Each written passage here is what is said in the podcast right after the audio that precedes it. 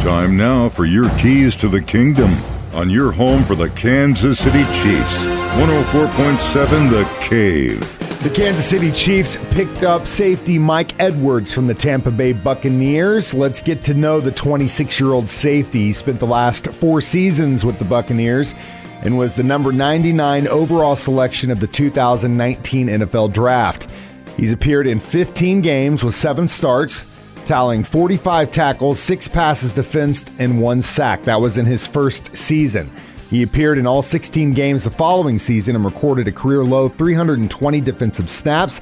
He still managed to haul in two interceptions. In total, he concluded his four year career in Tampa Bay with 181 total tackles, 21 passes defensed, seven interceptions, and two sacks. In fact, three pick sixes since 2020. He has the most of any player in the NFL since 2020.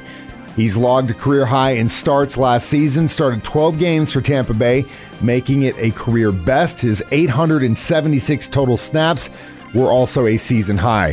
He was primarily a free safety for the Buccaneers, and during those 476 total snaps, he accounted for 54% of his time on field. He's also capable of playing elsewhere.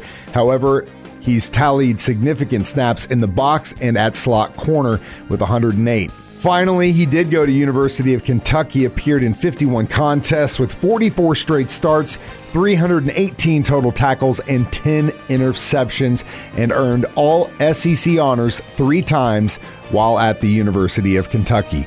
Welcome to the kingdom, Mike Edwards. Those are your keys to the kingdom, brought to you by Dr. Mark Melson, the doc that rocks, now at Springview Dental Care, and your home for the Kansas City Chiefs, 104.7 The Cave.